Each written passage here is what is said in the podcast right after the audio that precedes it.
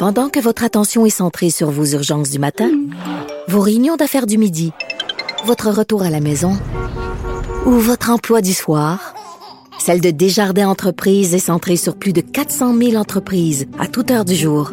Grâce à notre connaissance des secteurs d'activité et à notre accompagnement spécialisé, nous aidons les entrepreneurs à relever chaque défi pour qu'ils puissent rester centrés sur ce qui compte, le développement de leur entreprise.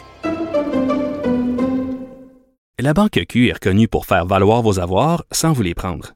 Mais quand vous pensez à votre premier compte bancaire, tu sais, dans le temps à l'école, vous faisiez vos dépôts avec vos scènes dans la petite enveloppe. Hmm, C'était bien beau. Mais avec le temps, ce vieux compte-là vous a coûté des milliers de dollars en frais, puis vous ne faites pas une scène d'intérêt. Avec la Banque Q, vous obtenez des intérêts élevés et aucun frais sur vos services bancaires courants. Autrement dit, ça fait pas mal plus de scènes dans votre enveloppe, ça. Banque Q. Faites valoir vos avoirs. Visitez banqueq.ca pour en savoir plus. Grand philosophe, poète dans l'âme, la politique pour lui est comme un grand roman d'amour. Vous écoutez Antoine Robitaille, là-haut sur la colline. Une élection complémentaire se tiendra dans les prochains mois dans Marie-Victorin, une circonscription euh, qui va nous donner euh, donc un nouveau député après Catherine Fournier qui, euh, qui est devenue mairesse de Longueuil. Et un des candidats déclarés est avec nous, c'est Pierre Nantel. Bonjour Antoine. Bonjour, bonjour, un de nos euh, anciens collègues, anciens animateurs euh, du matin ici à Cube. Évidemment, je tiens à le dire, on va inviter les autres euh, candidats potentiels ou déclarés, en tout cas quand ça va être lancé, c'est certain qu'on va tous les inviter. Donc, vous êtes euh, un adepte de Sainte-Rita, alors, euh, la patronne des, des causes désespérées? Je pensais que vous alliez parler du, du festival de Santa Teresa à Saint-Rita. J'étais mélangé. Ben voyons donc. Pas du tout. Je Non? pense, euh, ben non. Je Mais pense c'est que- plusieurs personnes pensent ça du Parti québécois, là, que ça va tellement Ben, pas justement, bien. je, que- pense- je pense que euh, c'est comme une, une tendance de, de- de l'aborder toujours sur cet angle-là. Alors Oui. que moi, je peux dire que vraiment, là, pour moi, c'est vraiment un retour au bercail. Euh, je suis revenu dans le parti qui m'a vu grandir politiquement. Euh, je me suis intéressé à la politique dès que j'étais plus jeune, en 76. Je me souviens, j'étais au centre Paul Sauvé, puis j'ai demandé à un camionneur Ah de oui? tirer sur son klaxon. Puis c'était, c'est- mon école politique. C'est le parti qui, je pense, a sculpté euh, la vision euh, sociétale du Québec euh, de façon de- les plus déterminantes de tous les partis qui se sont présentés à l'Assemblée nationale. Le. PQ a été certainement le plus marquant dans ses nombreuses politiques. Et, et- et- et dans Longueuil, Marie-Victorin, ben, on peut dire que, au contraire, l'appui au Parti québécois est très fort euh, euh, et j'incarne peut-être cette espèce de, changement, mais pas, pas le mot changement est mal choisi. J'incarne peut-être justement ce retour au bercail pour plein de gens qui, naturellement, soutenaient le Parti québécois. Parce que vous avez été candidat. peu. Vous avez été candidat du Parti vert en Ouais. 2019. Oui. Euh, puis tout le monde se demandait pourquoi, parce que vous veniez de dire que vous étiez encore souverainiste. Ben oui, absolument. Ça a créé tout un tumulte qui s'est rendu Ben oui. en Colombie-Britannique. Mais J'ai retrouvé une phrase de, de Yves-François Blanchette, le chef du bloc. euh, il avait dit Je connais bien, bien Pierre depuis des années. Je suis obligé d'être mélangé, quoique peut-être un peu moins que lui. Vous étiez pas mal mélangé à l'époque. Ben, pas du tout. Je pense que si on le regarde ça sous l'angle des partis politiques, je peux comprendre que les gens se grattent la tête. Mais tout d'abord, il faut dire que pour les gens de Marie-Victorin, il y en avait très peu qui étaient surpris. Ils trouvaient ça tout à fait cohérent dans toutes mes communications que j'avais envoyées à tous les gens de la circonscription, autant de, de Longueuil Pierre Boucher à l'époque que celle qui est devenue Longueuil-Saint-Hubert par la suite. J'ai toujours mis l'environnement au premier plan de mon action parlementaire. Évidemment, les enjeux locaux, euh, c'est ça qui compte. Les gens nous choisissent pour ça. Mais rendu au Parlement, il y a des causes qui dépassent la, la circonscription même. Puis euh, la, la question de- du réchauffement climatique, parce qu'on appelait ça du réchauffement climatique en 2011, quand j'ai été élu avec Jack Layton. Puis euh, dans cette grande vague orange, on parlait de réchauffement climatique. Aujourd'hui, on parle de crise climatique. Puis c'est ce qui m'a fait euh, chercher à être le plus efficace possible dans mon action politique lors de l'élection de 2019. Je me suis dit, si on veut parler de climat, si on veut que cette élection-là soit un référendum sur le climat, c'était l'élection fédérale de 2019, ben, il fallait travailler avec Mère Nature, qui euh, était Elisabeth May, et qui avait vraiment, depuis le début, soutenu plusieurs fois cette approche non partisane sur le climat que j'avais amenée à plusieurs reprises à la Chambre des communes. Mhm. Euh, à ce moment-là, Elisabeth May, justement, elle avait été obligée de faire une distinction entre souveraineté et séparatisme. Elle avait dit, c'est parce que vous, vous aviez déclaré que vous étiez souverainiste. Elle avait dit, ah ben là, il y a beaucoup de Québécois qui sont souverainistes, mais ils sont pas séparatistes. Ouais, mais je, pense- je pense que Est-ce que vous, vous croyez que c'est une distinction qui tient encore aujourd'hui? On dirait qu'il y en a plusieurs comme qui se disent, tu sais, il y a des gens qui se disent catholiques, mais non pratiquants. Est-ce que, est-ce que, les Madame- Québécois sont souverainistes puis euh, Bon, je pense que Mme May est un peu Non séparatiste? dans tout ça. Puis comme bien des progressistes canadiens anglais, ils comprennent pas bien l'essentiel de ce qui anime les Québécois. Fait qu'aujourd'hui, je pense que les gens de Longueuil-Marie-Victorin, ils font comme bon, ben c'est super, ils se concentrent sur des sujets qui nous touchent directement parce que après avoir passé euh, huit ans à Ottawa, donc euh, à être actif pour représenter les gens de Longueuil, évidemment, mais sur des enjeux très particuliers comme la crise climatique. On se rappellera que j'avais essayé de rejoindre les- tous les députés pour faire un sommet des chefs pour convenir de nos réductions de gaz à effet de serre. Et finalement, ni les conservateurs ni les libéraux avaient montré, euh, s'étaient montrés présents, alors que euh, Jagmeet Singh, Mario Beaulieu, Elisabeth May, moi-même étions présents. Puis on les invitait à venir s'asseoir à la même table parce que c'est un enjeu. Aujourd'hui, je pense que les gens réagiraient différemment. Alors, Lorsque j'ai fait ces choix-là, les gens de Longueuil euh, ont fait comme bon, ben écoute, il est cohérent avec son engagement. Bon, est-ce que c'était poussé trop loin, puis il y avait un engouement tel pour le bloc, c'était super. Aujourd'hui, je maintiens les mêmes engagements. Regrettez-vous? euh, Auriez-vous, n'auriez-vous pas dû vous présenter pour le bloc alors, à ce moment-là, Ben, en 2019? Ce qui est certain, en tout cas, c'est que ça ne me permettrait pas d'être disponible aujourd'hui pour défendre la prochaine urgence qui, d'après moi, doit se gérer au Québec, Ouais. Qui est le plus d'autonomie possible, l'indépendance du Québec, ne serait-ce qu'un sujet qui me touche depuis toujours. C'est quand même un parcours très sinueux que vous Mais avez. moi, je trouve pas. Parce que Non? il faut se rappeler à quel point le NPD, à l'époque, m'avait donné beaucoup de temps de glace pour, euh, pour talonner Mélanie Joly, talonner Pablo Rodriguez. Vraiment, s'il y a une personne, à part le Bloc, qui a parlé constamment de cet enjeu-là, puis même Xavier Barcelot-Duval m'a salué très- Mhm. de façon très élégante lors d'un débat électoral où on s'opposait en 2019, disant à quel point j'avais défendu cet enjeu-là. Je, je- je pense qu'aujourd'hui, force est de constater qu'à Ottawa, ça n'arrivera pas, la protection de nos industries culturelles. Le contenu québécois disparaît des écrans que surtout la jeune génération fréquente. Bien sûr, si on écoute la télévision, ces, ces grandes entreprises-là médiatiques sont contraintes par des licences du RTC d'avoir du contenu québécois. Donc, vous avez eu un chemin de Damas. Vous avez, rencon- vous avez pris conscience, là, euh, en essayant. euh, je Ben- pense un peu comme, comme Lucien Bouchard, qui était devenu ministre de Mulroney, puis finalement. Ben, c'est parce qu'à un moment donné, y a- y a Comparez-vous votre, Ben, votre, votre parcours un peu sinueux à, à d'autres euh, souverainistes qui Ben, ont eu J'avoue que la par- comparaison me fait plaisir quand même. Et flatteuse, ah bon? Ben, ben oui, parce que je pense que Lucien Bouchard, j'ai eu la chance de m'entretenir avec lui seul à seul pendant presque deux heures et demie. Euh, Il était très généreux. Puis je pense que c'est un- un constat quand tu arrives à la conclusion, à la conclusion, et, et c'est même pas moi qui l'ai fait alors que j'étais au Parlement. Quand c'est au printemps, alors que M. Trudeau est arrivé avec cette élection, que tout le monde constate qu'elle était bien inutile, ben c'est bien dommage parce qu'entre autres, cette élection-là a fait disparaître au feuilleton le projet de loi C10, que, rappelons-le, 10 députés conservateurs du Québec n'ont pas soutenu. Et aujourd'hui, on se retrouve avec aucune protection. Puis combien d'années Ottawa va-t-elle va-t-elle prendre pour enfin légiférer sur ces enjeux-là? Moi, j'ai une chronique constitu- constitutionnelle à cette émission. Il y a Ah Pa- oui. Patrick Taillon qui dit toujours que pourquoi le Québec, qui, qui s'est déjà entendu sur une motion à l'Assemblée nationale pour rapatrier les pouvoirs en matière de culture, même Jean Charest a parlé de ça.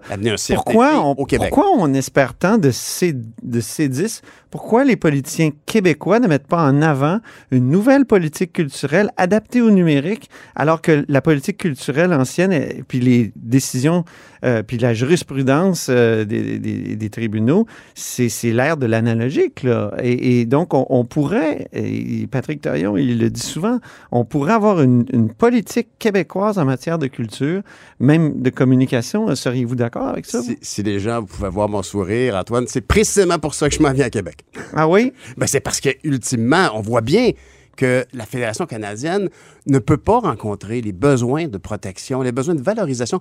Aujourd'hui, quand on pense à, à- à- à nos réalisateurs québécois qui sont partout, quand on pense à Denis Villeneuve qui réalise, Mhm. qui va même réaliser le deuxième, comment est-il arrivé à un tel cheminement professionnel? C'est entre autres parce que dans nos médias, on a imposé, installé un cadre réglementaire qui faisait que pour avoir une antenne de diffusion, il fallait avoir du contenu d'ici et le payer. Et, et Denis Villeneuve a entre autres réalisé beaucoup de films, de courts-métrages, de vidéoclips. On se rappellera qu'à l'époque, Musique Plus était l'an- la- l'antenne francophone Ouais. de Mosh Music et ils avaient des quotas francophones à respecter. Denis Villeneuve a réalisé plusieurs vidéoclips, dont ceux de Daniel Bélanger. Mais les jeunes, dites-vous, je vous ai entendu tantôt le dire, ils, sont sur des écrans où il n'y a plus de culture québécoise. Exact. Et, et- grave. et c'est ça qui fait la, c'est ça qui, qui, euh, comment dire, fait prendre conscience d'une identité. Ben, Alors, ils n'ont pas souvent ce sentiment d'être québécois, même, Ben, les jeunes. C'est pour comme- ça que je suis ici. C'est un enjeu majeur. C'est un enjeu majeur, mais est-ce que vous n'avez pas perdu toute une génération déjà qui votera jamais pour vous? C'est ça que je veux dire. Ben, c'est vrai en tout cas qu'au niveau culturel, l'ancrage culturel, effectivement, c'est dramatique à dire, mais je pense que c'est le temps de se mettre les deux yeux devant les trous.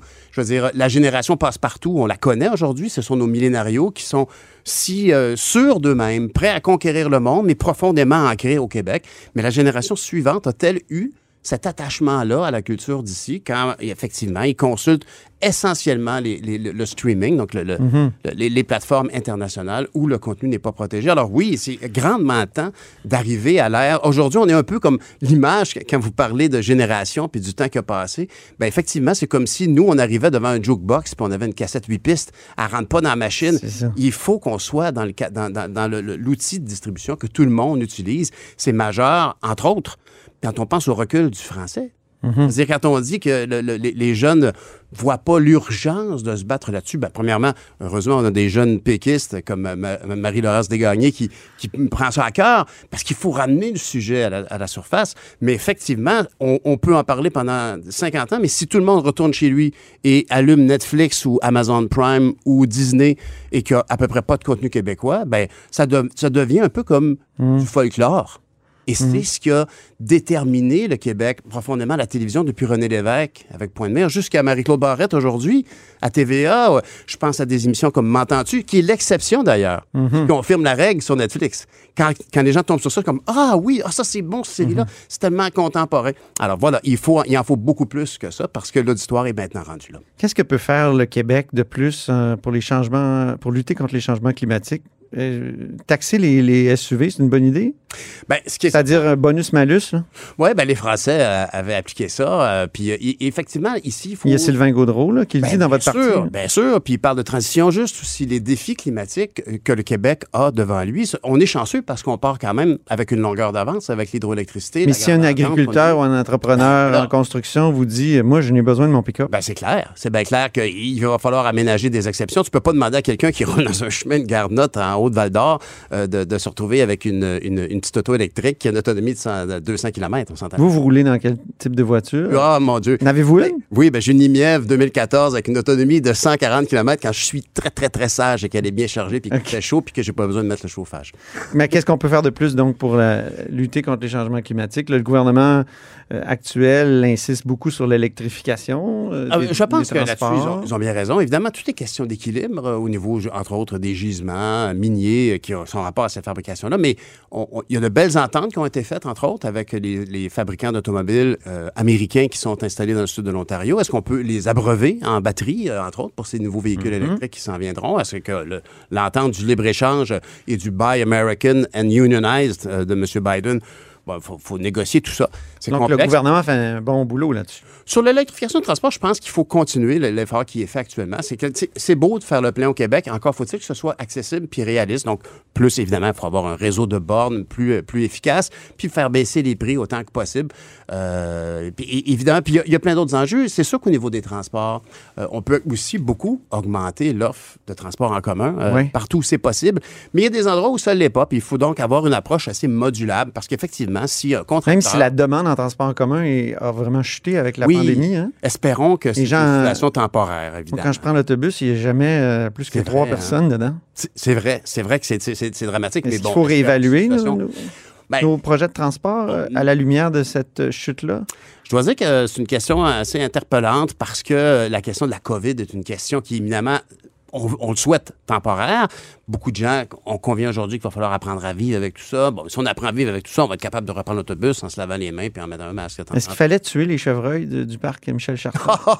ça, c'est un sujet. Voyez-vous, je suis à Québec, là, puis euh, je, je, je suis pas. ouais, mais c'est votre comté, non? Oui, oui, c'est vrai. Ben, écoutez, euh, je pense que le, le- le- En fait, sur plusieurs problèmes devant moi, euh, moi, ce que je souhaite, c'est être utile euh, dans la société. Puis je pense qu'il faut évidemment réagir à la situation telle qu'elle se présente maintenant. Puis il faut aussi se dire comment régler la prochaine situation pour qu'elle ne se présente pas de la même manière. Alors, vraiment, stériliser les chevreuils, ça aurait été quelque chose qu'il aurait fallu faire il y a belle lurette. Aujourd'hui, je pense qu'il faut mettre en contexte euh, la chasse aux chevreuils. On parle de, disons, 75 bêtes du côté de, de Longueuil. Ça fait bien la peine. Je vais marcher souvent au parc Michel Chartrand. Euh, je me retiens de nourrir les, de nourrir Ouais. les chevreuils parce que c'est évidemment très C'est des belles bêtes. Mais on peut aussi donner des pinottes à certains écureuils. Mais dans tous les cas, nourrir les animaux, c'est pas une bonne idée, même si c'est très tentant. Mais ceci dit, on s'y attache. Puis, Mais fallait-il la décision là, que, la, que votre. euh, je, pense, je pense que c'est la chose la plus raisonnable à Oui. faire. Il faut, faut- faut remettre en contexte, évidemment, que même si on aime beaucoup, Mme Goldwater dit, on aime beaucoup Bambi, d'accord, mais il y a 50 000 Bambi, euh, si je ne me trompe pas, par année, qui sont abattus par les gens qui font de la chasse sportive. Mhm. Alors, il faut mettre les choses en contexte. Êtes-vous un chasseur, vous, euh, Pierre Nantel? Non, je suis pas chasseur, j'ai pas de pick-up F-150 OK. 4 pour y aller. Hey, commenter la politique, ça vous suffisait pas? Ben, c'est- c'est une belle question. C'est vraiment très, très. C'est un métier Parce agréable. qu'on peut avoir beaucoup de pouvoir comme On a commentateur. beaucoup d'échanges avec les gens, c'est le fun. À la joute. Mais, mais, ça. mais honnêtement, moi, je carbure beaucoup à l'urgence. Puis l'urgence climatique, ben là, je souhaite bonne chance à Stephen Guilbeault pour qu'il fasse entendre raison à, à l'Alberta. Puis pour ce qui est de l'urgence, de la résilience du Québec, quand on voit le recul du français, quand on voit les perles de télévision, de cinéma, puis de musique qu'on fait au Québec, puis la réalité que le, le- le- le jeune auditoire est de moins en moins là, il faut absolument ça. Pour moi, c'est une urgence. Est-ce que parce que Vous je étiez tanné d'être gérant d'estrade? Ben, c'est parce que concrètement, il faut faire des gestes. Et clairement, ici, euh, M. Legault euh, et son gouvernement, là-dessus, font absolument rien. Est-ce qu'il il a fallu qu'il se fasse prier pour euh, intervenir sur ces 10 puis demander quelque chose? Est-ce qu'aujourd'hui, euh, Mme Roy est au téléphone avec M. Rodriguez pour lui dire que c'est urgent? Une réglementation de cet ordre-là, en attendant que le Québec soit indépendant paye son propre CRTC. Est-ce qu'elle Il le n'est même pas obligé d'attendre euh, l'indépendance. c'est constitutionnel. euh, ultimement, c'est une demande qui peut très bien être formulée. On a tous les arguments pour en démontrer la, la- la- la véracité. Mhm. Mais en ce moment, pour le moment, là, ben, on a laissé des gens abandonner la culture. On parle beaucoup des grandes questions, mais on a parlé des chevreuils, mais votre priorité pour, euh, pour votre comté, quelle, est- quelle est-elle en terminant? Sans aucun doute, le soutien aux organismes communautaires. Euh, et on parle donc ici de francisation, d'accueil, d'aide alimentaire, qui sont au centre parce que Longueuil ca- Marie-Victorin est caractérisé par son riche tissu d'organismes co- communautaires et qui accueille une grande proportion de nouveaux arrivants. Donc, les enjeux de francisation sont majeurs et, et majeurs dans le beau sens du terme parce qu'on a les ressources, on a les ressources pour le logement communautaire aussi. Il faut juste avoir le soutien financier, en en faire une priorité parce que des nouveaux arrivants, on en veut tout plein à la mesure qu'on est de bien les accueillir, de les franciser et qu'ils soient bien conscients qu'ils embarquent dans un grand projet francophone en Amérique du Nord. Merci beaucoup. Pierre Nantel, candidat déclaré, en tout cas à l'investiture du Parti québécois pour Marie-Victorin. À bientôt. Au revoir. Et c'est ainsi que se termine La Haut sur la Colline en ce mercredi. Merci beaucoup d'avoir été des nôtres. N'hésitez surtout pas à diffuser vos segments préférés sur vos réseaux. Ça, c'est la fonction partage. Et je vous dis à demain.